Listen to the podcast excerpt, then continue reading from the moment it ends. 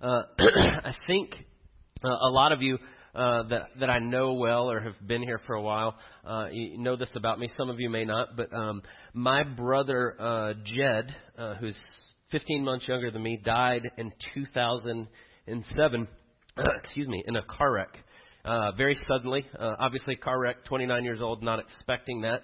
And so, when something like that in your life happens, uh, there's memories and uh, grieving and all these things, but there's memories that are kind of seared into your mind, I think, when there's a, a trauma or a serious time that happens like that. And so as I think back on those days right after uh, Jed died and finding out about it, there's certain things that just are there, like very clearly in my mind. And, and one of those is uh, I found out Jed died on a Saturday, and I, I remember Monday morning at about 4 o'clock in the morning, uh, that Monday, so probably about 24 hours after, not being able to sleep and uh, getting up and sitting on my front porch and uh, reading the book of Job. I read Job and I read about half of the book of Revelation as I sat on my front porch. And it's funny the things that you remember, those memories that are seared in. I remember the kids coming out and going to the bus a little later as I was sitting on my porch because I was there for a while, and the sunrise and reading. But I remember uh, reading through Job, and if you know the book of Job, Job's wrestling with losing his entire family and he's wrestling with God about what's happening, and he finally cries out and he kind of questions God, and God answers him at the end of Job. And as he hears God's answer, God says, Where were you when I? And he goes through this whole list of things. And in Job chapter 42, after he hears God answer him back, Job says this I know that you can do all things, and that no purpose of yours can be thwarted. Who is this that hides counsel without knowledge? Therefore I have uttered what I did not understand, things too wonderful for me, which I did not know. And so Job says that back to God. And then as I read in Revelation, and then in Revelation chapter 21, it says this in Revelation 21. Then I saw a new heaven and a new earth. And I heard a loud voice from the throne saying, Behold, the dwelling place of God is with man, and he will dwell with them, and he will be his people and God Himself will be there with them as their God. He will wipe away every tear from their eyes, and death shall be no more. Neither shall there be mourning, nor crying, nor pain, for the former things have passed away. And he who is seated on the throne said, Behold, I am making all things new. And I sat on my porch, and I read that, and God so clearly said, No purpose of mine will be thwarted. I went, Oh, yeah. And I sat there and it was like, Okay, that's how we go forward. No purpose of God's is going to be thwarted. He is going to make all things new. And God kept doing that over and over in that first year in particular, but even to today. And so that was two days after my brother died. Fast forward about a year later. Um, I think it was about uh, Jed died August 18th, 2007. So August maybe 14th, 2008. A friend of mine calls me and says, uh, one of my best friends at work, his brother just died in a car wreck. And he said, I don't know what to say to him. He's like, you have some ideas. Like, what? How do I encourage him? What do I say to him? I know you went through that with your brother. What do I say? And I said, well, uh, let me pray about it. And I said, I'll, I'll maybe write some things down and I'll send it to you in an email. And he said, okay, thank you great. And so I went home uh, that day and I, I sent him an email and talked about Job and some of those things and, and God's nearness to us, uh, that the cross proves that God loves us and He doesn't leave us and He knows what we're going through. And because of Jesus, we can trust He is with us in all things. And wrote down some of those things and I sent it to him. And I said, You use that however you want. And I think he emailed back and said, Hey, I'm going to forward this to my friend if that's okay. And I said, Great. And so I forgot about it, to be honest sent it to him, and then a few days later, fast forward again, August 18th, 2008, one year to the day that Jed died, uh, I was at a restaurant in Alpharetta with Joanna and Quinn, or not Quinn, Quinn wasn't born yet. It was Asher and Jed. Jed was, my Jed was almost a year, and Asher was two. And we were eating lunch, and we were just finishing. And it's funny the things you remember. And as I got up, uh, getting them ready to leave, my phone rang, and it was my friend and he called and said, Hey, I just had to call and tell you this. He said, I just left the funeral for my friend's brother. And he said his wife got up And he said she started to talk, and she took out of her pocket a piece of paper, and he said, unfolded this paper, and she said she started to read. He said she read your email that I had forwarded. And she said, Somebody I didn't know forwarded me this email, but I want you to hear this. And he said, She stood up and she proclaimed how good Jesus is. In a church filled with hundreds of people, at a funeral of people you've never met, and I just wanted you to know that. And I stood in the parking lot of across from North Point Mall and Alpharetta, and I thank God for his kindness and graciousness to let me know that. To tap me on the shoulder literally a year to the day that Jed died to go, my purposes will not be thwarted. I am at work in all of this, even in ways you don't know and you can't comprehend and you don't understand. And so when I, when those kind of things happened, and they've happened many times in my life, and God continues to be faithful and do that, and oftentimes I think, uh, man, I can't believe that, or wow, I can't believe it happened just like that. But the truth is, when I open the Bible and I start to read through and I start to look at it, He does this over and over. God's in the habit of doing this quite a bit. And so as we look in, Luke chapter 2, and we're kind of wrapping up this series we've been doing for Christmas, where we see the story of, of all these different people around the birth of Jesus, I just want to highlight to you the way God does this with this sweet man, Simeon, and this older lady, Anna. And then we're going to look back at Mary and Joseph, and you're just going to see how God does this with each one of them. In the midst of this, His grace and what they're going through and what their life looks like, God just taps them on the shoulder and reminds us how faithful He is. And so let's look at this interaction with Simeon and Anna beginning in verse 21 of Luke chapter 2. And so verse 21 says, At the end of eight days, when he was circumcised, he was called Jesus the name given by the angel before he was conceived in the womb. Right? And so they had Jesus circumcised just as they were supposed to, as observant Jews following God's law. And then verse 22, it says, When the time came for the purification according to the law of Moses, they brought him up to Jerusalem to present him to the Lord. As it's written in the law of the Lord, every male who first opens the womb shall be called holy to the Lord, and to sacrifice according to what is said in the law of the Lord a pair of turtle doves, and two pigeons. And so, what they were doing, just a background here, is they were going and doing exactly what God told them to do based on the law. They're observing all the things, right? And so, this young couple, Joseph and Mary, with this new baby, and they go to the temple, and they're doing all the things that they were supposed to do. And so, it talks about the firstborn and presenting them at the temple. What you were doing as you went, as you were saying that uh, they would go and redeem the child, is what they would say. I mean, redeem just literally means to buy back. And so what you're saying is this is actually God's child, and He's allowing us to have this child in our family for this time. And you were you were recognizing that children are a gift from God, and they're really His. And that's what they were doing, and they were observing all the things that God told them to do. And so as they went up to the temple, and they were doing these things, they meet this man named Simeon. And we're introduced to him in verse 25. And it says, Now there was a man in Jerusalem whose name was Simeon. And this man was righteous and devout, waiting for the consolation of Israel. And the Holy Spirit was upon him. And it had been revealed to him by the Holy Spirit that he would not see death before he had seen the Lord's Christ. And he came in the Spirit into the temple. And when the parents brought in the child Jesus to do for him according to the custom of the law, he took him up in his arms and he blessed God and he said, and so get the scene here. They come into the temple, and as they come in, this guy sees them and he meets them and he comes over and he takes Jesus in his arms. And it says this guy Simeon is an older guy that loves the Lord, that is devout and righteous and seeking God.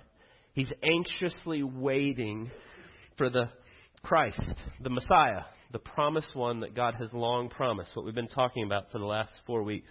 Back to that genealogy that we looked at at the beginning of Matthew about how all of this is pointing to Jesus.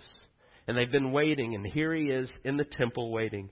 And when he sees Jesus, he comes over and he takes him in his arms, and he says this Lord, now you are letting your servant depart in peace according to your word, for my eyes have seen your salvation, that you have prepared in the presence of all people a light for revelation to the Gentiles and for glory to your people, Israel. And his father and mother marveled at what was said the, about him.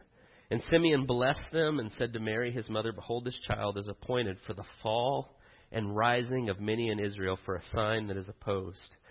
And a sword will pierce through your soul also, so that thoughts from many, from many hearts will be revealed. And so he comes up and he begins to speak to them. And he begins to talk about who Jesus is and what he's come to do. And the first thing he says is, I have seen, my eyes have seen your salvation right? And so he's he's uh, blessing God and he's calling out to God and he says, "I've seen your salvation and here he is in my arms." And he starts to talk about who Jesus is and what he's come to do.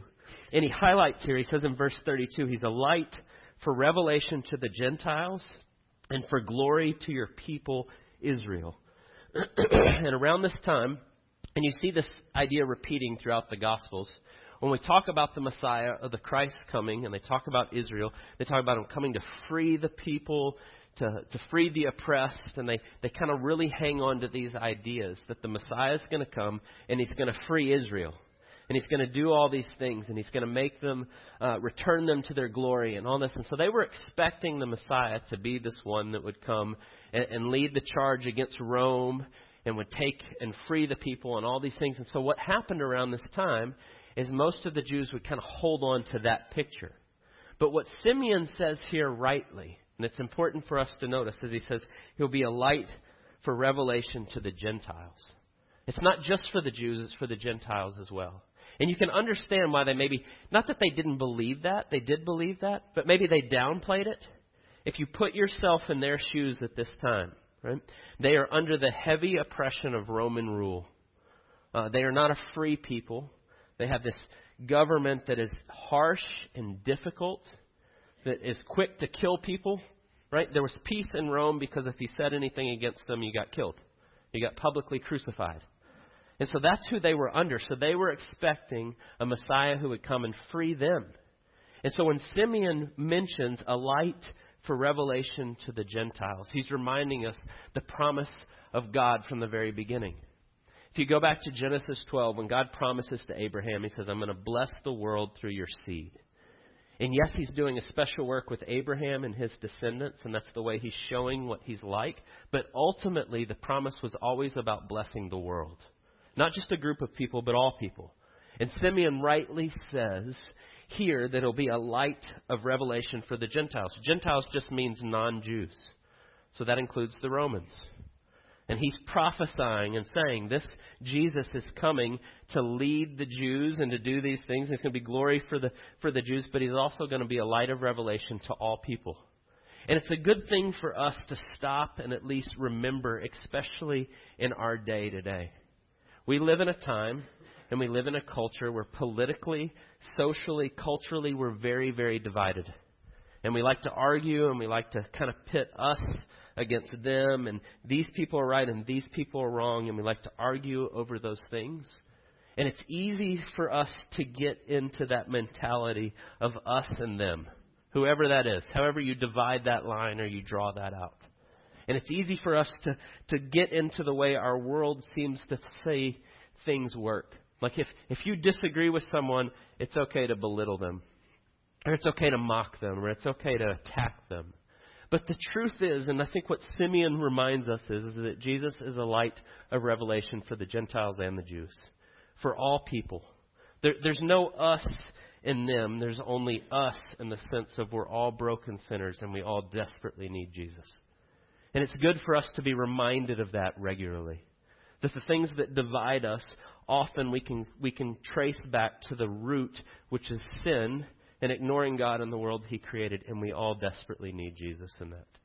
And so, as Simeon rightly says, and he kind of brings that out, and he speaks truth over Jesus, the baby Jesus, and he's saying these things. But the next thing I want you to see, he says, is look at what he turns and says uh, to Mary. In verse 34, it says, Simeon blessed them and said to Mary, his mother, Behold, this child is appointed for the fall and rising of many in Israel, and for a sign that is opposed, and a sword will pierce through your own soul also, so that heart, so that thoughts from many hearts may be revealed. And he says this thing to her, and I think he's certainly speaking to Mary, but I think there's a broader application to all of us.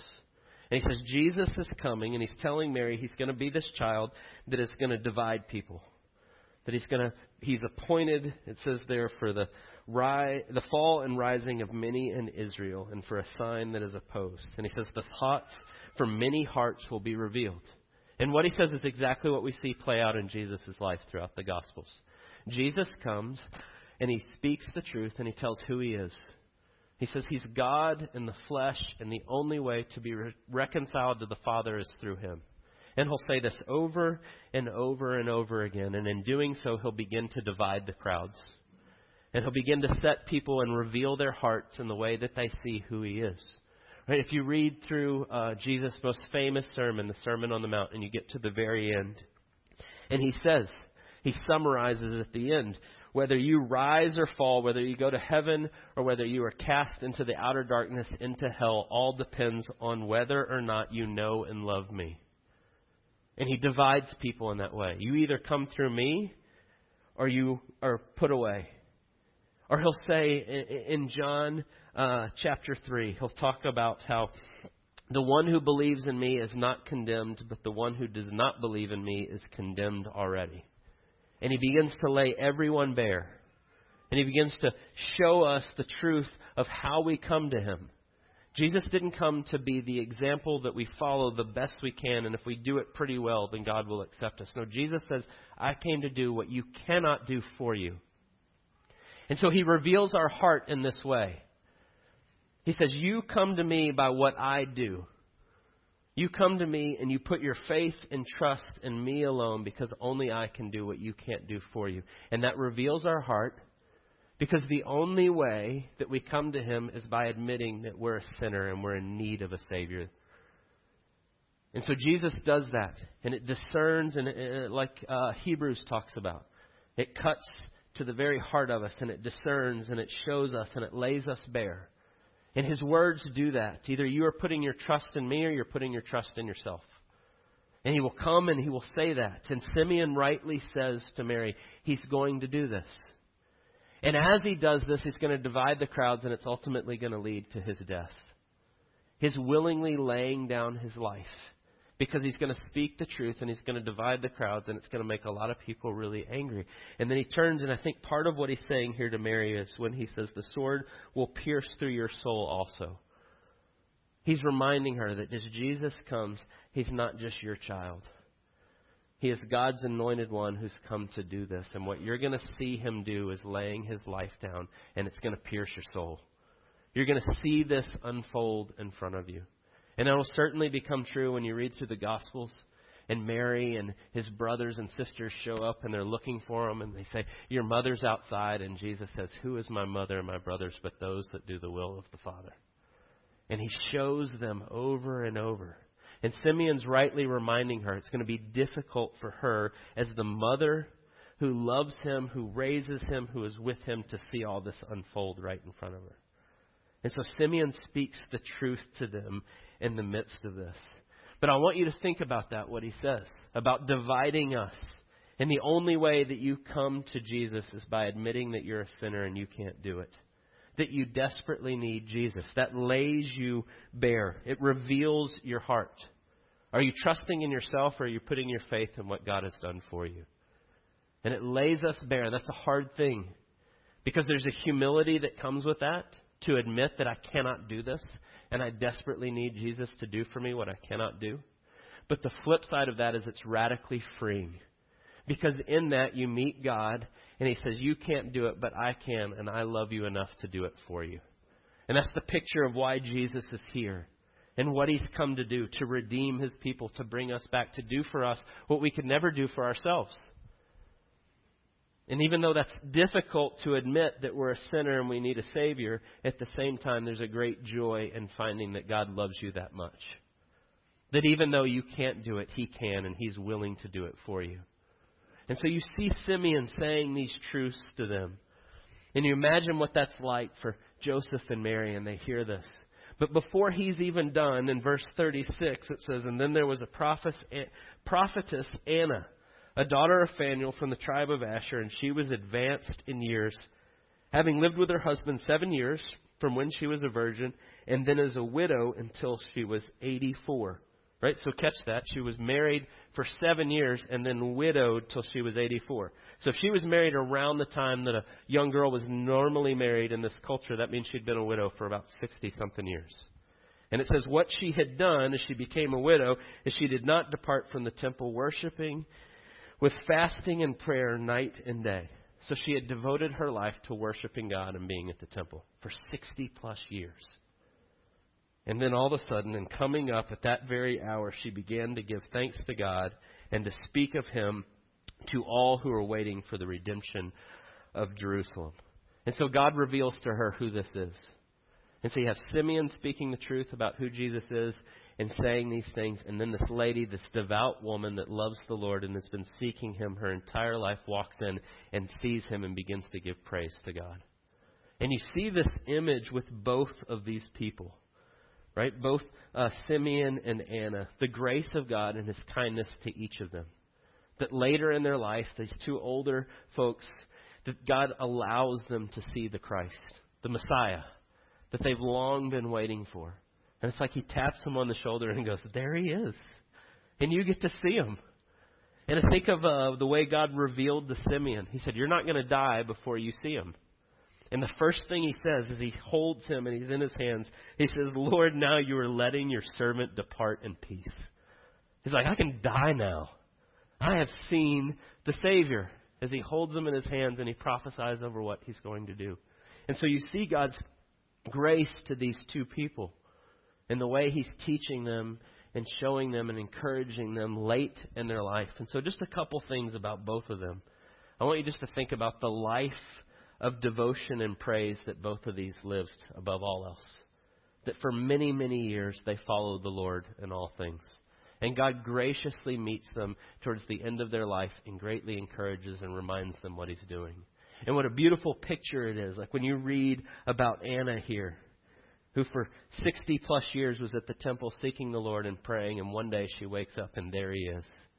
And you see this picture of a long obedience in the same direction, seeking the Lord day after day after day, and God meeting them in the midst of that. But the second thing I want you to see about them is it talks about him being, Simeon being filled with the Holy Spirit. Right? The Spirit revealed this to him. Right? And showed him that he wouldn't uh, die before he had seen the Christ. And he comes in and he sees Jesus, and God reveals to him who this is and he's filled with the Spirit. And the image I want you to get here, and I think it's consistent throughout the Bible. We talk often about wanting to be filled with the Spirit and walking in the Spirit and doing those things, and that is a good thing. God calls us to that. And we do want to be filled with the Spirit. But I think sometimes we make that look like an experience or a feeling or a thing we're chasing. But what we see over and over with people who are filled with the Spirit, and Jesus will say this in John 13 to 17 as he teaches on what it looks like, what the Spirit will do, and what he's come for, and what it's meant to be. And it's always to glorify Jesus. And here you see Anna and you see uh, Simeon, and both of them are overwhelmed with who Jesus is and what God is doing through him. And that's what it looks like to be filled with the Spirit, that Jesus is magnified that he's glorified. Jesus says that's what the Spirit does. It comes and it glorifies me, he says in John's Gospel. And so I just want to remind you when we think about what it looks like to be filled with the Holy Spirit. Yes, they were overwhelmed, and yes, there's emotions involved in it, and yes, there's an experience that they're having, but all of those things glorify who Jesus is. That's a beautiful picture of God's grace to them in these moments.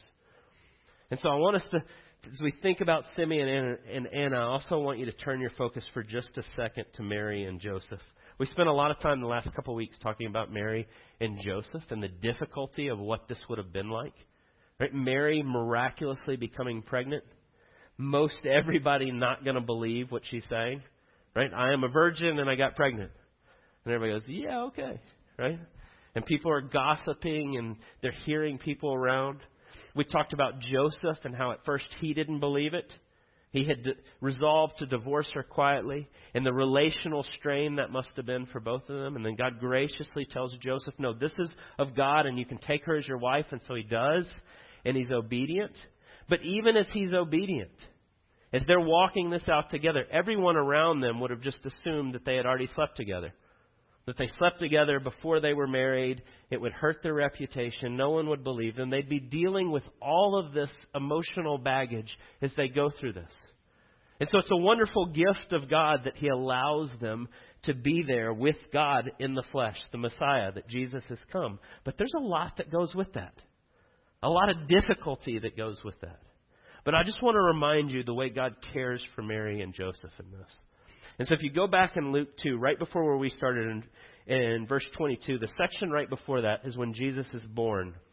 And he's born and uh, an angel appears to the shepherds nearby in a field. We talked about this on Christmas Eve if you were here just a few days ago. And the angel appears to the shepherds out in the field, and it says, He's here. Right? And they, they proclaim the good news that Jesus is here and he's been born. And the shepherds are like, wow, okay. And then it says, the skies opened up and the multitudes in the heavens begin to praise God. And they're there hearing it. Right? And then all of a sudden they disappear. And they're like, whoa, what just happened? right? And it says, if you look in Luke 2, in verse 15, when the angels went away from them into the heavens, the shepherds said to one another, Let us go to Bethlehem and see this thing that has happened that the Lord has made known to us. Seems like a pretty reasonable course of action, right? Like God just opened the skies and proclaimed to us that Jesus is here. Let's go find him. Right, let's go see him. And so it says, And when they went with haste, and they found Mary and Joseph and the baby lying in the manger. And so they were somewhere close by, and God tells them, and they go over. Uh, if you've ever been part of a baby being born, it's an intense, cathartic thing, and this baby is here. And then after they get the baby all cleaned up and they're good and all that, and they hand you the baby, and then kind of there's a calm for a little bit. And you can imagine the scene of, of Joseph and Mary, and there they are looking at the baby, and they're like, Can you believe what's happening? And here it is. And then all of a sudden, these guys burst in the door. These shepherds that they've never met before, that they've never seen, they don't know who they are, and they come in, and it says, And when they saw it, they made known the saying that had been told to them concerning the child. And all who heard it wondered at what the shepherds told them. Right? So they burst in and they go, Hey, God just opened the skies and said, This is the Messiah. And we were just out in the field and we had to come find him. And look at what it says in verse 19. But Mary treasured up all these things, pondering them in her heart. God taps Mary and Joseph on the shoulder and he goes, I got you. I got you in all this. And he continues to do this. If you skip down, so imagine that's the night of his birth. They go up to the temple 30 days after he's born to present him. And Simeon comes walking up and goes, oh, Here he is! God has told me before I died that I would see the Messiah, and here he is, and he takes him in his arms, and he begins to prophesy and say all these incredible things. And look at what it says in verse 33. And his father and his mother marveled at what was said about him. And Mary and Joseph go, Whoa! Right? 30 days later, God does it again. And he says, This is him. This is the Messiah. And everything that's been told of you is going to come to fruition. And they're standing there marveling at it. And if you flip over and you read in uh, uh, Matthew chapter 2, that it tells us that the wise men came. Right? Sometimes uh, in our nativity scenes, we have the shepherds and the animals and then the wise men. Well, the wise men didn't get there for like a year, maybe six, nine months, a year. It took a while. They came from a long way away, so they weren't there that night. We kind of mess that up in the story sometimes. It gets pushed together. But it was several months, maybe a year later, and they show up. And it says they come in and they say, We saw this star in the sky and we know who he is. And they walk in. And again, God does it again. It says Mary's sitting there with the baby and they walk in and they begin to worship him and to lay things at his feet. And see, what we see is God is in the habit of confirming and encouraging and walking with us in the middle of all those things. And you see him do it with Simeon and Anna that had spent their lives waiting and looking ahead to the Messiah. You see him do it with this young couple that's thrown into this at a very young age, and he continues to remind them over and over. And we see it throughout the Bible over and over again. That God calls us in to follow him and to be faithful in these things, and then he encourages us along the way. And he does so through his word. He does that through his community of believers and people who encourage us and walk with us. And so as we wrap up and think about it, we kind of end this series, just a couple things I want you to think about. What we see in all this is one is that as we walk through our life and these different things and hard times come, stay the course and continue to be faithful to God in all things. He has not left you. Even in the days when you're not sure where He is, and like Job, you cry out and you're not hearing back immediately, God says He never leaves us or forsakes us, and He is with us through those things, and He is at work. And as you continue to faithfully follow Him, He graciously taps you on the shoulder from time to time. And He shows you those things, and He reminds you of how He's working and what it looks like. And He does that to encourage you, and He does that through one another. And so I would just say this to you share those stories of when God's doing that in your life with your brothers and sisters in faith. We are called to encourage one another daily. And this life can be hard and the struggles that are there, but God is real and He's working, and you hear those things and you begin to hear how He's working and the encouragement that is.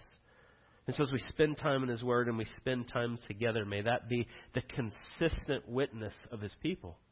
God is faithful. And He has not left us. And He is with us in all things. And He is at work in all things. And we can trust Him in that. Because really, what this story is, all of this, every one of them, is a testimony to God's faithfulness.